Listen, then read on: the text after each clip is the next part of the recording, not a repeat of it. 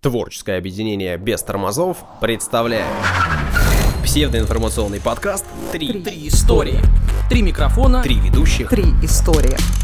Внимание, прослушивание шоу вызывает привыкание. Слушай подкаст «Три истории». И не говори, что мы не предупреждали.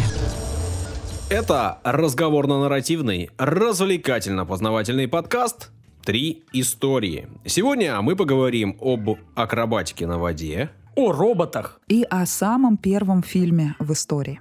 у микрофонов Данил Антоненков. Дарья Лебедева. И Александр Онищук. «Три истории» подкаст мы начинаем, как всегда, с приветствия. Вот оно уже случилось. Да, это так. Впереди три истории о разном, о чем мы уже рассказали. Они еще не случились. Они будут впереди. И там же впереди еще вас ждет любимая рубрика, рубрика «Комментарии». Не будем откладывать все это в долгий ящик. Отбивочку, пожалуйста. История роботов. Ну, заглянем вглубь веков. Понятное дело, что человечество всегда хотело и, и до сих пор это хочет облегчить себе жизнь. И чтобы всякие сложные задачи э, Порешать. решали другие. В основном это люди, да, ну, рабы, да, раньше. Ну, потом вот как бы пошли роботы. Репликанты. Репликанты, до них мы тоже доберемся.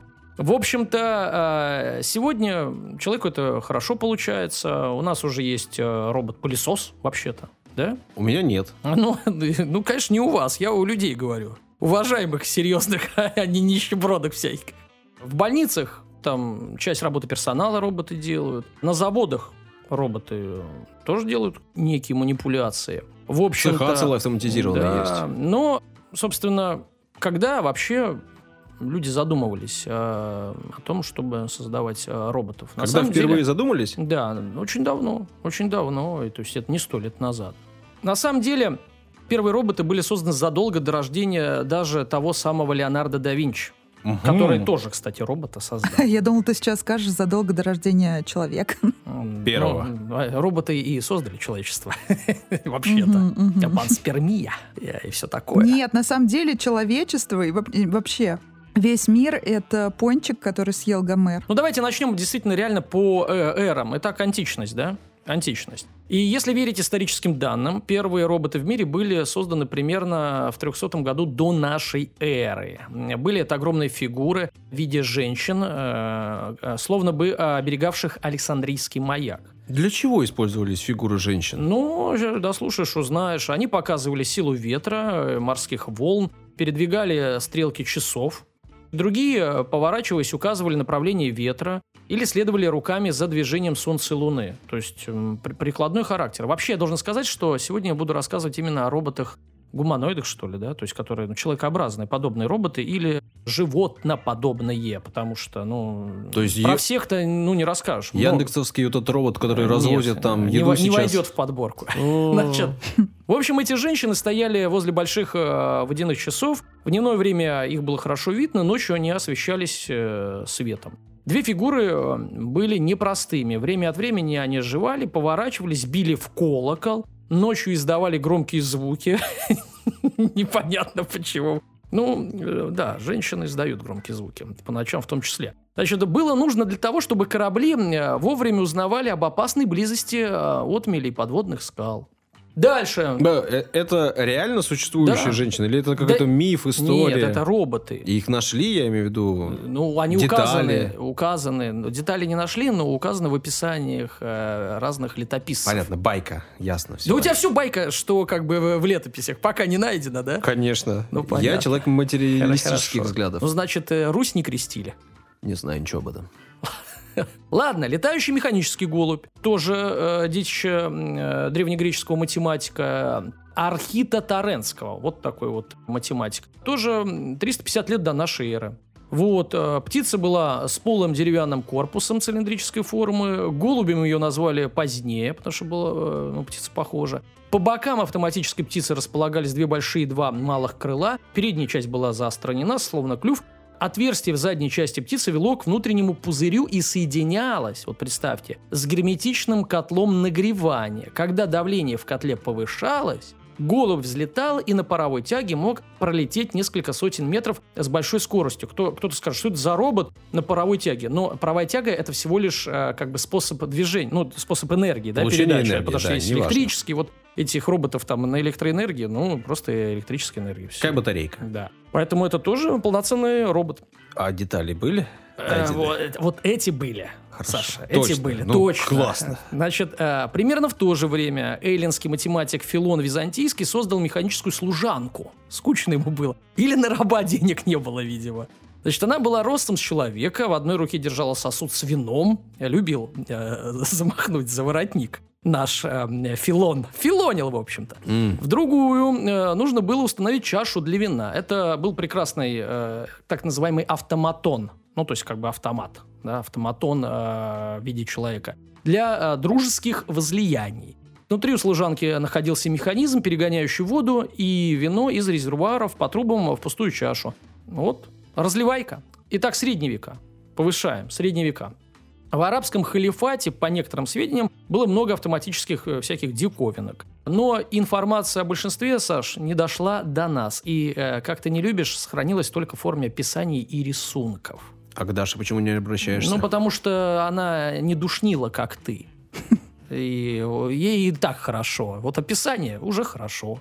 Да даже если бы не было описаний, просто на словах, тоже неплохо, понимаешь? Слышит твой голос и радуется. Конечно, конечно, правильно делает. Значит, например, э, в переведенных арабских хрониках рассказывается, как византийские послы, которые прибыли в Багдад э, в 917 только не 1917, а просто в 917 году, описывали дворец. И вот там было серебряное дерево, а, стоявшее посреди большого резервуара с водой. У него было 18 веток, на каждой из которых располагались маленькие веточки с золотыми серебряными птичками. Птицы были разной величины, и каждая пела. То есть целое механическое дерево с механическими птицами и вот э, механический рай такой. Далее. Гораздо больше известно э, про изобретение э, некого механика Аль-Джазари. Не путать с Аль-Джазира. Значит, Аль-Джазари. Он жил в э, 12 веке. Создал а, более 50 разных устройств, э, которые описал в трактате «Книга знаний о гениальных механических устройствах». Так э, называется трактат. Наибольшую известность Аль-Джазари э, принесли часы в виде слона. Водяной механизм был э, скрыт, э, собственно, внутри этого слона. И не буду долго томить. В общем, тоже слон э, делал разные э, веселые вещи. Там, Танцевал. ну, в том числе. Оставил свой след в деле роботостроения и да Винчи. Наконец-то добрались. Он разработал чертеж человекоподобного робота в 1495 году. Ну, чтобы вы понимали, через три года после того, как Колумб открыл Америку. В найденных документах изображен каркас робота-рыцаря, ну еще бы, который запрограммирован выполнять человеческие движения. Он мог сидеть и ходить, двигать руками, кричать «Уважаемый серьезный человек!», а также поднимать забрало. Что-то в это я совсем не верю. Ну, в смысле, про то, чтобы кричать что-то он мог. Это, была э, шутка, Саша. Шутка про тебя. Значит, размахивать мечом он мог. Вот. Вот это, это еще ладно. Вот. Исследователи утверждают, что рука робота могла рисовать. Но это уже Исследователь утверждает, да. Особенно после возлияния там вот с другим роботом. со служанкой. С Э, служанкой. Да, а А чего, смотри, выпил со служанкой, подрался с роботом-рыцарем. он был нарисован только, разработан ли был? В металле, в Э, дереве. Нарисован. А, ну, да. Значит, э, новое время. Там и танк, и вертолет. вот Новое время, Саш. Не хочешь обсудить, да? Новое время. Произведение этого Чертеж. Вот найди, повтори. Импортозамещение же нужно сегодня. Вот, пожалуйста, берешь чертеж Леонардо да Винчи вперед. Ты знаешь, какие я чертежи делал? Э, Какие? Значительно более классе? серьезные. На работе. Я На же пять работе. лет работал инженером-конструктором. Бумагу портил. Да, в больших количествах. ценную сегодня. Нет, Саша просто собирал конструктор. Конструктор Я Лего, был да. инженером-конструктором. Нет, инженером с конструктором. Да, да, закупали Лего с этим кубиком Рубиком. Значит, помимо человека, в 1584 году да Винчи э, придумал и льва. Вот. Очевидцы в своих э, воспоминаниях описывали, что э, однажды в комнату к королю Франции зашел механический лев, сел на задние лапы, раскрыл дверцы на груди, и там был виден букет лилий. Это геральдический символ э, французских королей. Полное его изображение, как и полных чертежей, Саша Нет. Не сохранил. Я понимаю, байка очередная. Дальше идем. Ну, может, и не до баек дойдем. Вы снижаете э, уровень э, доверия аудитории нам. Если бы я говорил «было», э, то это, наверное, снизило бы доверие. Я говорю, не сохранилось. Все честно, все честно. Значит, период с 1556 по 98 некий инженер Ху- Хуанелло Туриано, не Хуана, Хуанелло. Ну, Типа, кто это? Хуанелла. Да, да, да. Ах ты Хуанелло, еще ругаться можно. Значит, был создан автоматический монах, которого подарили королю Испании. О процессе создания мало что известно. Но, Саша, внимание! Как? Выпей яду. Монах сохранился до наших дней. А что может-то монах? Он, он небольшой, весом 40 сантиметров выс- э, весом. Весом 40 сантиметров, да, да, и ростом 300 граммов. Значит, и перемещается на колесиках благодаря часовому механизму, Саш. Поскольку робот одет в рясу, а, видны только ступни. Это создает иллюзию движения. Одной рукой робот подносит к губам крест, естественно, а другой бьет себя в грудь. Как Вот. обезьянка? Нет, он говорит, что я вот, я вот католик, говорит он. Значит, рот открывается, словно произносится молитва, глаза двигаются. Пойдет? Да, класс. Нормально, сохранился. Ну, это часы механические. Э, Нет, про часы там ничего не говорится. Ну, там... Колесики, ну, колесики есть, и что? Значит, Звуковые дальше передачи. идем. Новое время. Свои роботы были в Японии. Они назывались Каракури. Самый известный домашний робот Чахакоби. Нингё. Он делал чехакбили. Чихачи, да, это совместная разработка э, грузино-японская. Значит, в эпоху Эдо, это после 1603 года, и был он создан для обслуживания гостей во время чайной церемонии. А теперь описание. Значит, когда хозяин ставил чашку с чаем на поднос, робот разворачивался и относил ее к гостю. Когда тот допивал чай и возвращал кружку на поднос, робот доставлял ее обратно хозяину. Этот робот Чех- Чехакбили, блин, не Чехакбили, а Чехакоби Нингё. Его можно было программировать. Хозяин мог заранее установить место, где автомат должен развернуться. Вот так вот. Автоматический официант э, был небольшим, 35 сантиметров. Ростом был сделан из вишневого дерева, а шестеренки механизма из ламинированного дуба и японского кедра. Видишь, какие подробности? Ну, то есть это предвестник робота-пылесоса. Он на базу возвращается Да, сам. практически, Мгм. да. Значит, во всей конструкции не использовалось ни одного гвоздя, Саш. Единственная металлическая деталь находилась в контроллере, который регулировал бала- э, ну, вот эту бала- балансирующую пружину. Работали э, роботы благодаря системе противовесов. Вот так. В кижах надо было работать этому роботу. Да, да, смотрелся бы гармонично. Другой интересный образец японского роботостроения уже более поздней эпохи, созданный Танака Хисасиге. Это примерно в 1840 году. Миниатюрный лучник, расположенный на подставке высотой 30 сантиметров. Робот берет стрелу из колчана, натягивает тетиву и стреляет в цель. Повторяет это действие 4 раза, четырехзарядный. На каждые 10 выстрелов приходится один промах. Мгм. Запрограммирован, может, чтобы он типа он... э, Это не ошибка изобретателя, сделано э, для большей реалистичности лучника. Не может же он 10 из 10 выбить. А видите, один раз промахнулся. Прикольно. Вот, вообще прикольно. С душой подходили. В 1774 году уже э, в Швейцарию перемещаемся. Это пока еще э, новое время. Часовщик Пьер Жаке Дрос и его сыновья создали удивительное трио. Дали имена музыкант, писатель и художник. Писатель окунал перо в чернильницу, стряхивал излишки чернил и затем записывал запрограммированный текст каллиграфическим почерком. Он состоял из 6000 деталей. Художник мог рисовать четыре заданных изображения. Периодически он сдувал пыль с листа бумаги. Художника можно было перепрограммировать, заменяя детали, ну, для того, чтобы получился другой рисунок. Представляешь, что с не один рисунок рисовал. И мы действительно видим, что это робот, потому что он мог исполнять один рисунок, мог другой. Программа меняет. Музыкант состоял из двух с половиной тысяч элементов и создавался э, 10 лет. Автоматическое устройство, выполненное в виде женщины, играло 45-секундные песни, нажимая клавиши на клавикорде. Ее грудь поднималась и опускалась, Саша, как будто она дышит. Глаза следили за пальцами, а после каждой песни кукла кланялась. Почему про грудь э, писателя ты ничего не сказала? Про грудь музыкантши? Вдруг? Ну, потому что я сексист. я люблю женщин, ты же знаешь. Значит, а музыка, которую воспроизводит робот, э, не поддельная, она не записывалась, э, ну, как на шкатулке.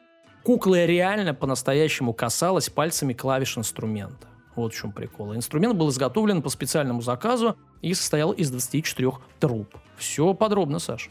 Новейшее время. 1898 год э, научная мысль Теслы привела к открытию первого в мире пульта дистанционного управления.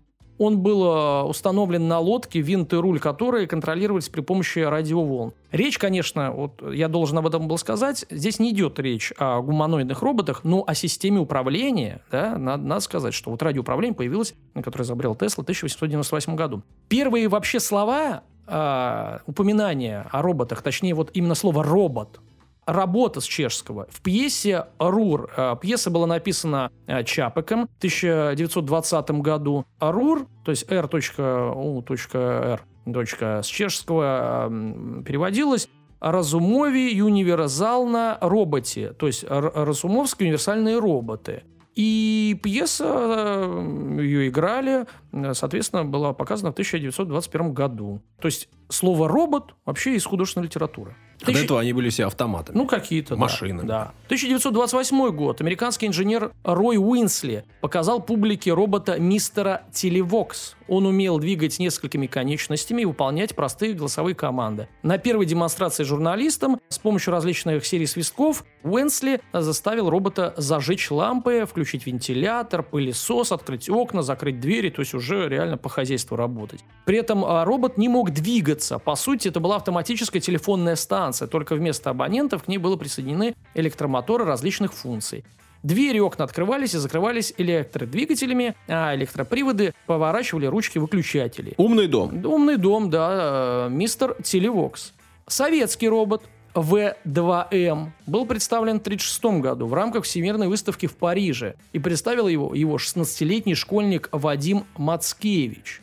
Рост э, не школьника, а робота э, составлял метр двадцать, и для управления использовалась вот та самая радиосвязь. Человекоподобный робот умел выполнять 8 команд, которые за, заключались в движении разными частями тела. Вот тебе и э, Вадим Мацинкевич. Мацкевич. Мацкевич, да, простите. А, Даша, если бы у тебя была возможность запрограммировать робота на 8 команд, какие бы ты команды ему задала? Отдай зарплату.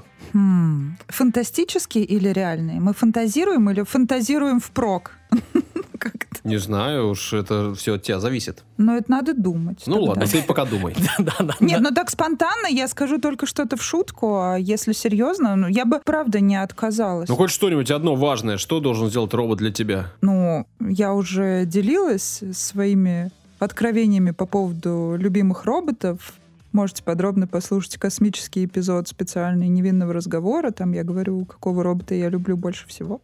Так вот, э, именно он, я хочу, чтобы для меня бронировал билеты, показывал, в кино? мне выдавал билетик в кино, да. Что, да, мне многого не надо. Да. Нет, я имею в виду на поезд, на самолет, чтобы он мне лучшие маршруты... Ты так часто это делаешь, что ли? Каждый день покупаешь? Ну, раньше часто делал, теперь, наверное, не придется так Секретарь, все понятно. Да, мне нужен секретарь. Ну, да, секретарь. Хорошо. Да, да. Значит, 1939 год. Компания Westinghouse, ну, э, знаменитая. Ты рассказывал как-то. Да, когда там война была, э, токов хотела продемонстрировать всему миру э, технологическое там, превосходство и э, создала робота Электро. Он мог ходить, говорить, 700 слов э, имел э, лексикона крутить головой. Карман мах... Электро. Да, ну это да, хоро, хорошая аналогия. Значит, крутить головой и махать руками, Саш. Смотри, шевелить губами и пальцами, отличать красный цвет от зеленого и надувать воздушные шарики. Или нервно курить с человеческой помощью. В общем-то, человек, точнее, робот, это, э, в принципе, Саш, делал, возможно, больше, чем ты. Ну, по крайней мере, 700 слов-то это э, покрывает. Твой, Побольше моего лексикона. Твой, конечно, запас. Вообще-то говорят, что, по-моему, там 300 слов хватает, чтобы, в принципе, общаться на языке. А некоторым и меньше. 1963 год на выставке в Калифорнии представлена искусственная рука Ранчо Арм, а, которая была реально сопоставима а, с человеческой. 1980-е, мы уже подбираемся к нашему времени, происходит сильнейший скачок э, роста рынка робототехники благодаря коммерческой реализации японских роботов. Э, которые производились на базе высоких технологий. Любопытно, что в 1992 году к Марку Торпу в ходе разработки робота-пылесоса приходит мысль организовать бои роботов, которые популярны до сих пор. То есть он создавал робота-пылесоса э, и вот э, подумал о таком махаче. Они до сих пор популярны, можете там набрать в Ютьюбе, там по телеку идут, люди создают роботов и там режутся. 2003 год. В свет выходит э, Q Rio. Это детский робот, в котором заложена основа адаптивного поведения, может держать равновесие, стоя на одной ноге, использует в речи уже более 60 тысяч слов, зачем ему столько непонятно. Ну вот еще и танцует. 2004 год. Марк Тильден создает первую коммерческую успешную игрушку робота Робо Сапиен. 11 год нашего века. Доставлен на МКС робот НАСА Робонавта-2. Ну, а помните, за- затем, не так давно, уже и наш робот Федя. Наш робот так. Фе- Федор. Федор, Федор. Федор, Дядя Федор. он. Он очень серьезный. Э, Дядя Федор, хорошо. Ну и, конечно, э, мы все в последнее время следим за успехами фирмы Boston э, Dynamics с танцующими робо-собаками. Конечно, суть не в том, чтобы ну, похожие на, на собак четвероногие создания, а в том, что какие чудеса эквилибристики они выдают, да, там похлеще, чем у человека. Собственно, у них баланс. Недавно смотрел ролик о том, как долго их программируют для того, чтобы они вот так вот Ну, станцевали. конечно, дело непростое. Ну, в завершении, в завершении, не можем пройти мимо отображения роботов в культуре. Понятное дело, что тема роботов э, широко раскрыта в художественной литературе и кино. Ну, я бы лично от себя э, хотел бы отметить, что, на мой взгляд, лучшие фильмы про человекоподобных роботов — это «Терминатор» и «Бегущий по лезвию», и э, сериал «Мир Дикого Запада». И не потому, что там, ну, изображены роботы и роботы-люди, не-не-не, ну, много фильмов таких, а там высказана целая философия, что может произойти, и как, и почему, то есть, ну, интересно, то есть там философские вопросы ставятся. Ну, а из современных фильмов рекомендую фильм «Из машины». Там роботы и искусственный интеллект, в общем-то, достаточно любопытно. Ну, а вы какие фильмы любите? Мир Дикого Запада крутой сериал. Прям крутой. Только первый сезон, друзья. Ну, второй тоже можно посмотреть, но прям круто. Третий ни, ни в коем случае. А вот. А Ну, эти... у меня, кстати, он с оговорками «Мир Дикого Запада». Но подробно я не буду сейчас говорить, это все равно. А кино послушайте невинный разговор. Данил, Да, рубрика. Рубрика «Ваши замечательные комментарии». Сегодня они из ВКонтакта. Мгм. Где можно оставлять? Ну, там можно оставлять. Можно оставлять э, у нас в Телеграм-канале, можно оставлять э, в приложении подкаст от Apple, в Кастбоксе. В Ну и общем, там, где вы слушаете, там наверняка можно. Если нельзя, идите туда, где можно. Итак, Анна Горковенк пишет. «А, Вы супер, спасибо. Отличные кулисы, с которыми я хотел бы просыпаться каждый день. И Это цитата, видимо, какая-то. Но вот Анна э, нас э, как кулисы. Виктор представила. рассказывал, по-моему. Да? Александр Дубинин. Выпуск я еще не дослушал. Ну, сейчас-то, наверное, уже дослушал. Но хочется оставить комментарий в рубрике «Комментарий». И правильно, Александр, не сдерживайте себя. Перебивание, перебивание, сексизм, вопросительный знак. Подкасты сейчас это одна из немногих территорий, где люди могут делать контент так, как им нравится, и от души. Есть, конечно, сильно зарегулированные продюсерские проекты, но есть и ребята вроде вас, которые лично мне больше по душе. Вообще не понимаю этих претензий. Не нравится? Не ешь. Это все очень субъективно. Александр, респект. Ну, э, мы не можем читать э, только хвалебные комментарии, потому что скажут, что ну, мы там, негативные как-то удаляем. Хотел сказать, что Александр вообще один из постоянных слушателей и один из тех, кто много комментирует выпуски. Молодец. Вконтакте удобно, можно по каждому выпуску писать. Молодец. Он пишет, пишет, пишет. Э, Привет тебе, Александр. Да. Значит, Дмитрий Бобров. Вот, Мгм. ловите. Забавно, но ни о чем. Очень слабый подкаст, Саша. Вот так. Там так и написано, Саша. Это я от себя. Когда я вижу очень слабый ни о чем, я вот как-то сразу вспоминаю о тебе. Вы знаете, какой-то слабый ни о чем комментарий, мне кажется. Ну ладно, ладно. Дмитрий, Мит- Дмитрий, э, в любом случае, не то, что нам нравятся негативные комментарии, но человек зашел, написал, это э, достойно похвалы, да? На самом деле он даже в дискуссию вступил с Да. нами там. Да? Да. Ну, молодец, Это ты в группу не заходишь, а я-то захожу. Я тебя жду. Скорее всего, Саша, ты вступил в дискуссию. Ты не, не можешь удержаться никогда. Саш, ты мой робот э, по сбору комментариев. Все. Спасибо. У меня тоже есть история об акробатике на воде. Ого. Ну, о спорте в очередной раз буду рассказывать, э, не в первый уже. И об Олимпиаде вспомню немножко. М. Да. Сегодня поводом к разговору послужила статья, которую я нашел. Статья была впервые опубликована в 1974 году в журнале «Техника молодежи». И вот там, в этой статье было написано, что рассказ идет о спорте, практически об акробатике на воде. Мгм. Что такое акробатика на воде? Интересно, 74 год, техника молодежи. Ну, помимо самого спорта, еще расскажу о человеке, который развивал этот спорт Уже СССР. ак- акробатика на воде. Сразу на ум приходит какое-то синхронное плавание, где они друг друга подкидывают. Поддержки всякие.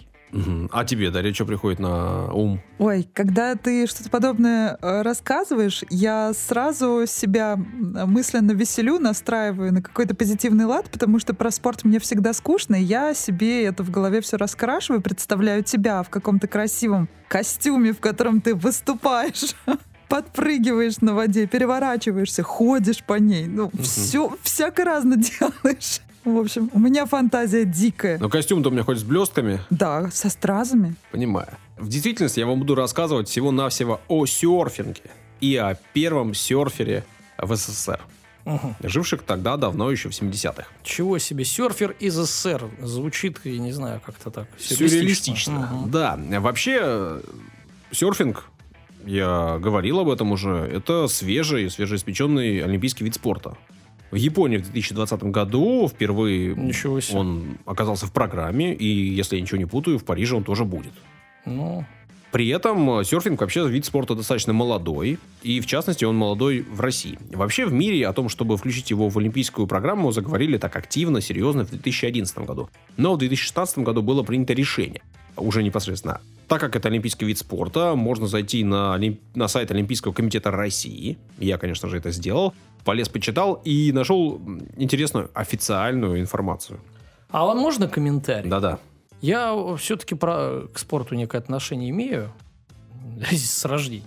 Мне понятно, когда вводят какой-то вид спорта, который не был олимпийским, но чемпионаты мира, которые, ну, среди которого проводится, и он э, зрелищный, любимый, его транслируют по телевизору, о нем пишут в газетах, рассказывают на кухнях. Э, Я могу понять. Ну, а каких я, какие виды спорта я имею в виду? Ну, например, там бейсбол какой-нибудь, да? Да, у нас он, может, не развит, но, извините меня, полмира там, например, играют. А Там, да, хоть какой-нибудь взять э, условный лакросс или еще что-то. Ну, что вроде как э, давно уже и надолго. А тут серфинг, люди что-то там катаются, что-то там попивают джус. И какой, ну откуда, почему так быстро-то? Потому В что общем, популярно. Я, да, ну ладно, оно популярно для отдыха. В том числе у молодежи. А, А, Олимпийский ну вот. комитет мировой Молодится все, там Ду- старичок сидит, все молодится. Ну ладно, ладно. думает о молодежи. так Извините, вот, продолжайте, официальная информация с сайта э, Олимпийского комитета России. Забавная. Первый чемпионат России по серфингу проходил в 2009 году. С ума сойти. Состоял из нескольких этапов. 13 лет назад уже олимпийский Да-да-да. Ага. В Доминикане, на Бали и в Португалии. Да, вот у нас практически, да. Это как его? Ладейное поле, значит, э, Бокситогорск, да, исландцы. Такой вот чемпионат России. Мгм. В 2010 году было принято решение о проведении соревнований, в том числе на территории России, и один из этапов, третий, был Да, проведен море. во Владивостоке. Понятно, что считать чемпионом России человека, который выиграл что-то в Доминикане, на Бали и в Португалии, ну, как-то странно. Который И там живет, да, и тренируется. Официально, к сожалению, и нельзя было признать его э, таковым. Поэтому все вынесенные этапы было решено назвать Кубками России. И вот Кубки России э, проходили за границей. Ну а чемпионат уже проводить у нас. Не, ну, посмотрите, вот у нас Кубок России, например, в Обнинске, Дзержинск, а тут Кубок России, Доминикана там, что, Гавана еще. Неплохо, да? Мгм. В 2000... Удобно, неплохо устроились. Вообще А красавцы. потом берешь у Федерации серфинга деньги на поездку. На Кубок России мне надо. В Доминикану. На две недели. В 2014 году впервые на территории России состоялся весь чемпионат. Пять этапов. Владивосток, Санкт-Петербург, Калининград, Камчатка, Сочи. Мгм. Ну и э, в 2015 году этот вид спорта был официально признан и вошел в список официальных видов спорта в России. Хорошо. Ты говоришь, где проходят чемпионаты. Я залез, конечно же, на сайт Федерации э, серфинга. И вот обнаружил, что в прошлом году Так, один из этапов чемпионата России проходил где? не знаю. В Москве. На Москве-реке. В Москве. Э, Можно серфингом заниматься и выиграть чемпионат России в Москве. Так нет, вот эти искусственные волны всякие или что? Ну, за катером. А, за, ка- Господи, веревочке. За катером на веревочке, с ума сойти. Это один из, одна из дисциплин официальная. А но это серфинг? Это Я серфинг? думал на волнах. У серфинга куча всяких Когда разных... волна тебя накрывает, а ты из нее такой прям на пляж и джус. разных всяких подвидов. Э, На Олимпиаде два э, вида на волнах, э, на коротком и на длинном серфе. Но вернусь к своему рассказу Да. и вернусь к рассказу о том, что же было в СССР. Не, подождите, это получается Винсан Кассель э, мог быть участником Олимпиады вообще, да? А он катает? Он, да, он как раз-таки вот... э, Как называется этот вид? На тросе, который привязывают... Тросе, э, Понятно. Ну как это? Старичок без троса уже как бы тяжело. Нет, я имею в виду, ну вот этот серф, который привязывает к катеру, на чем, ну на чем? Это трос какой-то или что это такое? Саш, что ты сейчас сказал? Еще раз повтори, как это Ты называется? что сказал, трос? Я сказал трос.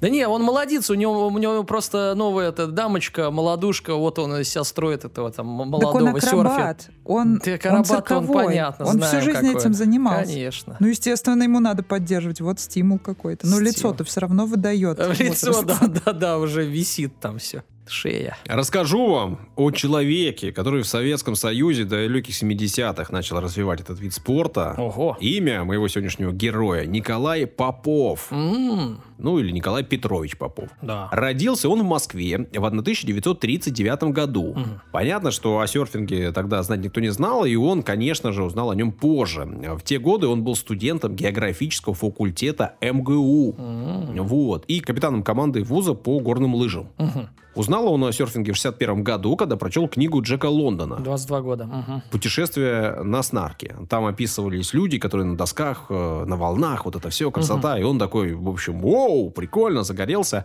Э, Решил, что хочет приобщиться. Ну, а в принципе что? Ты там едешь по снегу, а тут по волнам. Тоже баланс, все дела. Ну, схожие вещи. Ну, лыжи, шуток. Мгм. лыжи, Ну, он же горные же лыжи, Ну да. не, не классика же. да, да. Ну, что-то Ну, такое Потому есть. что снег растаявший, он вода. Да. И вообще, зимой, понятно, да, есть чем заняться, а летом-то нечем. Надо как-то замещать. Э, Понятно, что решил, надо изучать вопрос, надо смотреть, кто где и как, и понял, что в СССР никто этим не занимается. А где был тогда серфинг развит? В Австралии, в Новой Зеландии, да в США. Но попасть туда человеку обычному в СССР не так-то было просто. Я тебе больше скажу, и сегодня обычному человеку туда попасть. Все открыто, э, лети, но надо денежку собрать немалую, так что. Ну да, это правда, это правда. Кстати говоря, вот эти чемпионы, тоже полазив по сайту Федерации серфинга, в принципе, живут там, где есть волны. Конечно. А к нам сюда приезжают, чтобы выиграть. Ну, люди наши, наши русские, но живут там. Так вот, окончив в 63 году МГУ, молодой человек э, пошел работать. И Мгм. пошел работать э, в агентство печати новости. Ничего себе. Это такая крутая штука, которая была основана на, на основе Совинформбюро и занималась пропагандой советского образа жизни на массы Ага. человечества широкие. Пошел он работать редактором в международный журнал Soviet Life. И понятно, что работа его была связана и с командировками, и с общением с людьми, которые постоянно находились э, за рубежом, и которых работа была, чтобы рассказывать о Советском Союзе на иностранном языке Мгм. всем, всем, всем.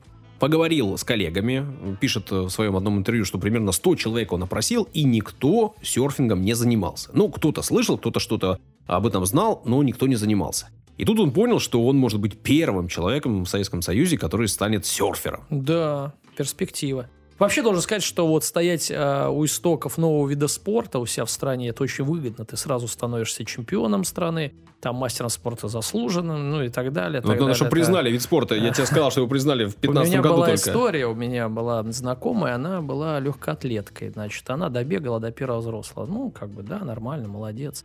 Но потом ушла в керлинг, а керлинг только зарождался. Это начало было, начало э, тысячелетия. А вот начало нулевых. И ты знаешь, мы встречаемся что-то где-то через, эм, через э, где-то год, по-моему. Он говорит, я говорю, ну как там у тебя успехи, там, керлинг, все дела. Ну так, я думал, что... В так. шутку? Я в шутку думал, по- по- по- ну, прикольнусь там. Да нормально, там чемпионы России, там мастер спорта. То Я говорю, в смысле?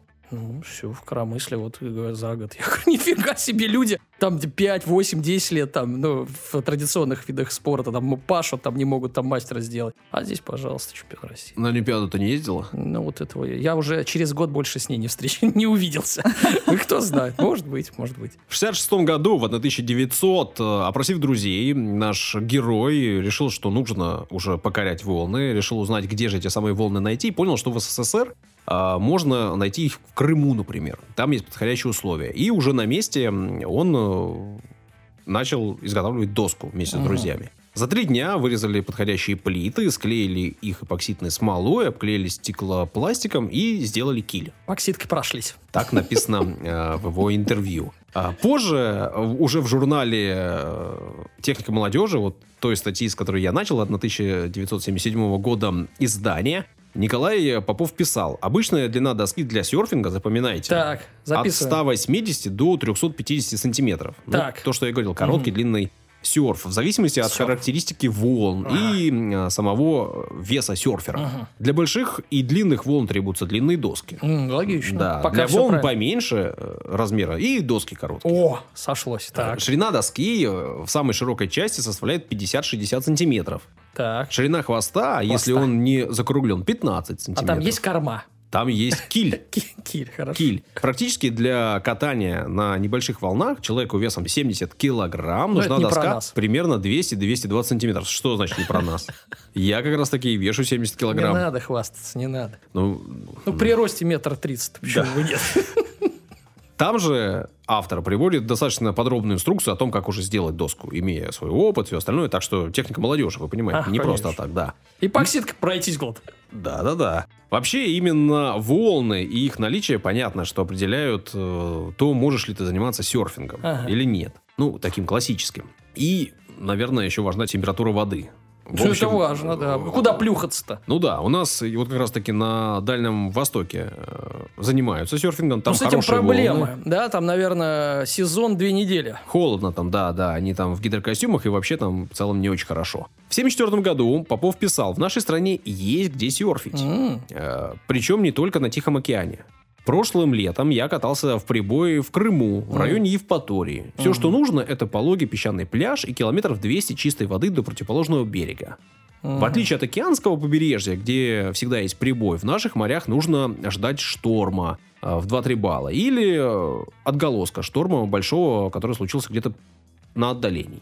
Ну, тоже так себе приехать и с палаткой и с доской ждать, что ли? Ну, приехали и ждать. Именно так они сделали в 66 году. Поехали, ждали, сделали доску, потом ждали шторма, дождались, отправились. Услышав шум прибоя, рано утром мы выбежали на берег. Волны были не такие, как настоящие океанские, а очень рваные, нерегулярные и с пеной. Ну, в общем, удалось им покататься, получилось, получили удовольствие, влюбились в этот вид спорта и с ним уже не расставались. Ага. В 70-м году Николая послали работать в США. Ну, мы помним, да, что он работал в журнале Soviet Life. Мгм. Его послали освещать э, такую объемную, серьезную, масштабную выставку, которая длилась целый год. И он поездил и по Сан-Франциско, и в Лос-Анджелес заезжал, а там как раз-таки мекка серферов. Мгм. В какой-то момент ему выдалось целый месяц провести в тусовке и на настоящем серфе покататься, и вообще получить э, все удовольствия от этого вида спорта. Говорит, волны там другие, ровные, идущие на расстоянии друг от друга. Другие. Ну, за, за границей там все другое. Трава, волн другие.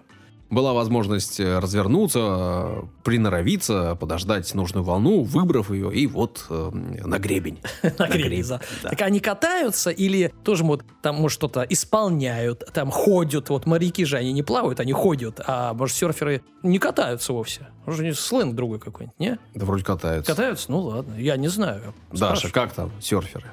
Что Винсан Кассель там? Что он делает? Над Стоит? водой. Стоит на доске? Позже Николай Петрович вновь вернулся в США по работе, опять катался, опять получал удовольствие. В 1975 году вернулся уже в СССР и начал здесь пытаться осваивать вид спорта, развивать его и продвигать. Правда, э, не очень много поклонников э, получилось собрать, однако ездил по стране, люди смотрели, обращали внимание, ну вот так постепенно-постепенно. Ну, то есть, вот эту замануху там, а, приехать в Крым, взять весь свой отпуск, 28 дней, значит, взять палатку, э, привезти, значит, дотащить э, э, склеенной эпоксидкой этот как серф, ждать и там один день покататься и обратно на работу. То есть, мало желающих было все-таки, да? Ну, Не знаю, романтика, мне кажется, палатка, прибой. И ждешься Погода. там. Ну, Ждать ждешь. шторма, романтика, да? Да. Вообще не каждый поймет. Ты, ты что делаешь? Я жду шторм. А Чтобы вы понимали, Николай Петрович, значит, э, непростой человек, в 70-х годах серьезный и уважаемый. Так. А, Закончил аспирантуру. Есть документы, что он серьезно и уважаемый? Да, да, я вас вот сейчас подтверждение Если дам. аспирантуру закончил, точно есть там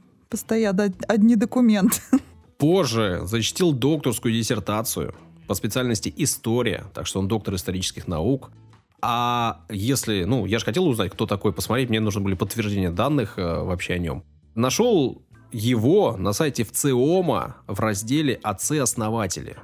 Так что вот такой вот доктор исторических наук, первый серфер СССР. Красота.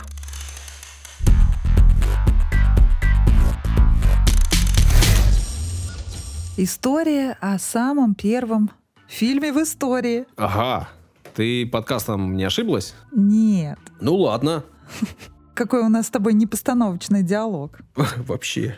Я думаю, что для вас, мои дорогие коллеги, наши дорогие слушатели, ни для кого не секрет, что в 1895 году братья Люмьер сняли картину «Прибытие поезда на вокзал Ла-Сьота». Ну или просто «Прибытие поезда». Было дело. Да. А 6 января 1896 года он был показан зрителям в Большом зале.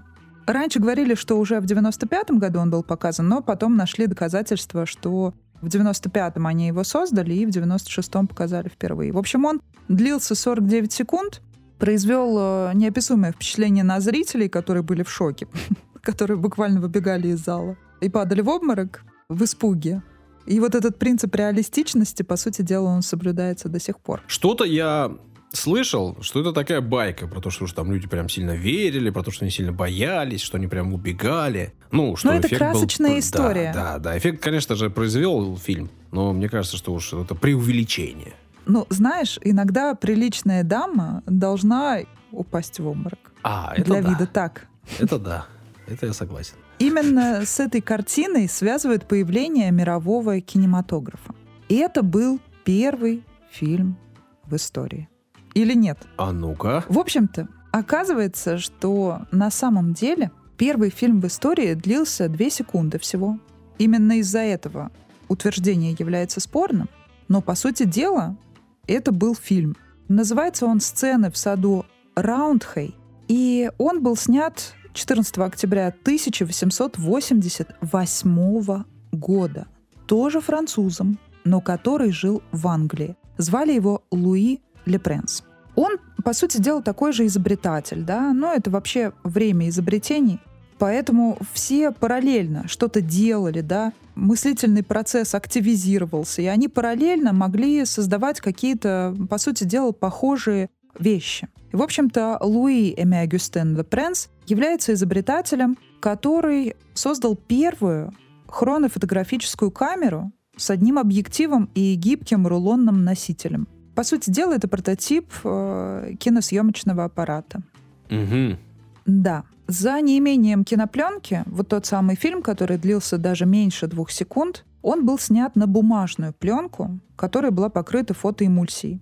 Фотоэмульсию, соответственно, придумал другой изобретатель, Джордж э, Истмен, в 1984 году. На самом деле, вот э, вся эта история, я ее избавила от лишнего количества имен, потому что их очень много. Каждую деталь из всего того, что я могу упоминать, изобрел какой-то отдельный человек. Поэтому это можно было бесконечно продолжать. Ну, в общем, У нас А, по этому суть. поводу в университете была толстенная книжка, такой учебник кинооборудования, ну это понятно, да. Да, поэтому я и говорю, что мне кажется, это лишним. О, каждом отдельно говорить, это уже отдельная история. Получается, это произошло задолго до премьеры с прибытием поезда братьев Люмьер. В съемках фильма вот этого, который длился менее двух секунд, были задействованы родственники Лепренса. Это его сын, его теща и муж тещи. Но почему об этом никто не знает? Судьба автора первого фильма в истории была достаточно загадочной. И закончилась его жизнь, не сказать как-то трагично, но действительно интрига сохраняется по сей день.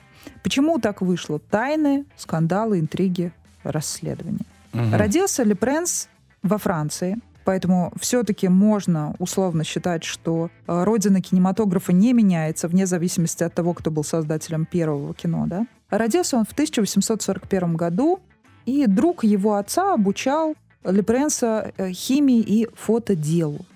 Вот откуда ноги растут. То есть он с детства увлекался фотоделом, плюс к этому ко всему он учился в школе живописи в Париже, работал потом в Англии, И вместе со своей женой он открыл школу искусств. Создавал диорамы. А диорамы, по сути дела, это такой же предвестник кинематографа. Еще в 30-х годах было создано несколько устройств для анимации, то есть, э, ну, там элементарный диск, который крутится с покадровым изображением. И, в общем, был ряд изобретений. Автором покадровой съемки был Эдвард Мейбридж.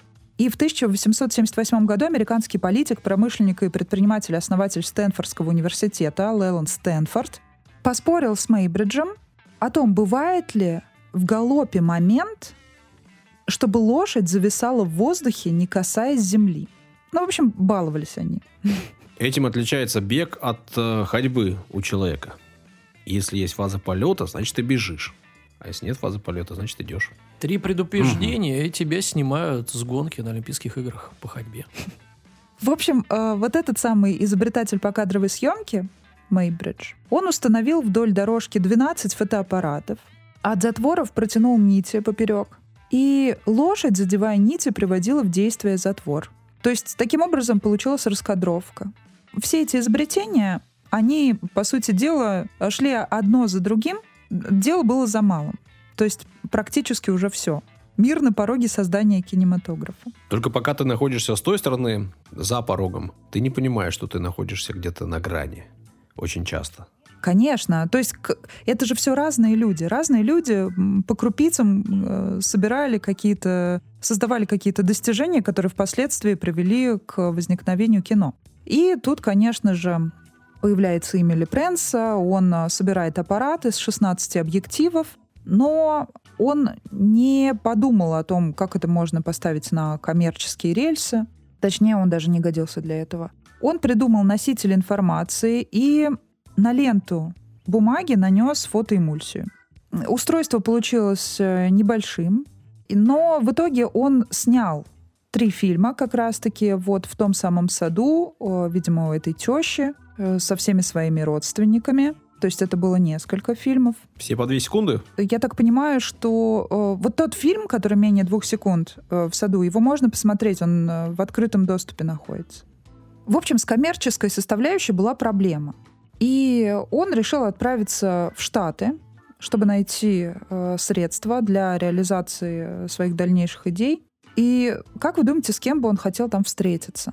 Какой человек э, является, мне кажется, фигурой, которая, в принципе, ассоциируется со словом изобретение? Ну, с тем самым. Это, конечно же, Эдисон. Да, то есть э, он хотел заручиться его поддержкой, финансированием, но Дело в том, что в 1888 году Эдисон уже подал заявку на предварительный патент кинетоскопа.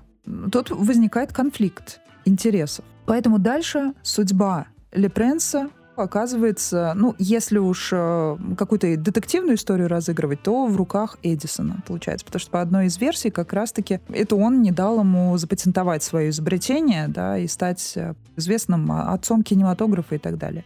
Лепренс вернулся в Европу. Хотел он э, получить патент в Англии, потому что не получилось у него, я так понимаю, договориться ни о чем с Эдисоном, и э, заехал перед этим к брату вообще в Дижон. Потом он направился в Париж, и как раз там он хотел пересесть на поезд до Лондона. Множество людей говорило о том, что видели его, как он садился в поезд в Дижоне. Тоже странная, неподтвержденная информация. Ну, то есть какое множество людей, где конкретно, кто эти люди. Поэтому не, непонятно, нет конкретной информации. Но, в общем, на вокзале в Париже купе Ле Пренса оказалось пустым и запертым изнутри. И все его вещи и аппарат... Пропал. Да, это таинственное исчезновение Ле Пренса. И, конечно же, в 1891 году Эдисон запатентовал лабораторную версию кинетографа. То есть э, это аппарат для записи движущегося изображения на кинопленку.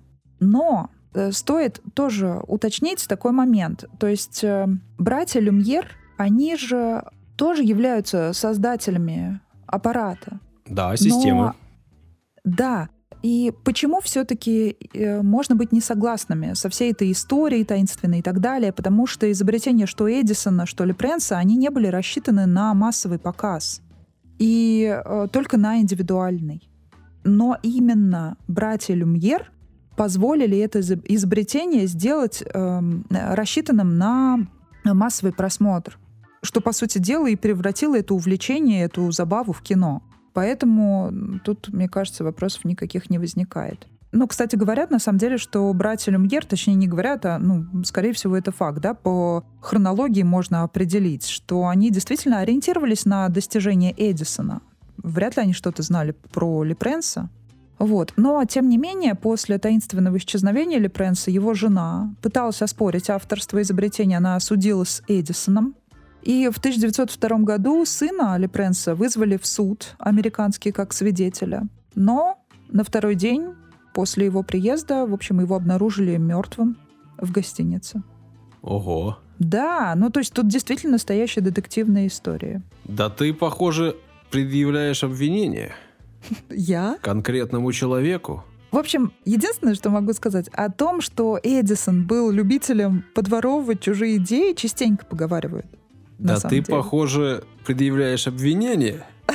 Даже есть серия Симпсонов, посвященная этому предположению. Помните такую? Да, ну, конечно, у него огромное количество какое-то изобретений, все на него записаны. Короче говоря, вот какая версия вам больше нравится, такую и примите. Но для меня все равно отцы-основатели кинематографа — это братья Люмьер. Красавцы, братья. Люмьер. Спасибо всем, кто добрался до этого мгновения. Три истории мы вам рассказали. Рассказали с большим удовольствием. Конечно. Как всегда. По-другому не делаем. Если хотите нас отблагодарить за истории, оставьте свой комментарий где-нибудь. И, кстати, у нас теперь новая забава. Мы будем ну собирать средства. Мне не, неизвестно так. Средства с вас будем собирать так. на Boosty теперь. О, вот это забава, да. На Boosty. Если есть желание нас поддержать, то проходите по ссылке в описании на сайт Boosty. Там можно подписаться в рублях. Ух ты, в твердой валюте, в нашинской. В деревянной. Все на этом, все, что нужно было сказать, мы сказали. Всех поблагодарили. Пока-пока. До свидания.